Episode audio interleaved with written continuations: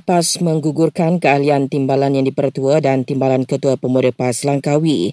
Ia susulan tindakan kedua-duanya yang bertanding sebagai calon bebas bagi PRN 6 negeri nanti.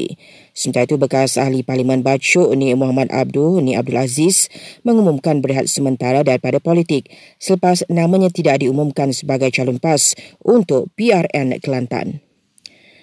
Jais Siasat Gambar Tular memaparkan Menteri Komunikasi dan Digital berucap di sebuah masjid di Rawang kemarin.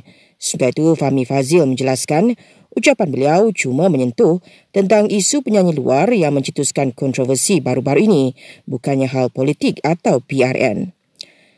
Penuntut IPT boleh tangguh peperiksaan jika ia bertembung dengan hari pengundian pada 12 Ogos nanti.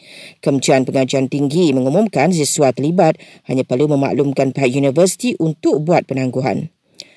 Kerajaan sasa kadar kemiskinan luar bandar diturunkan ke paras bawah 10% menjelang tahun depan. Kadarnya kini berada pada paras 12% dengan 130,000 ketua isi rumah dikategorikan sebagai miskin tegar.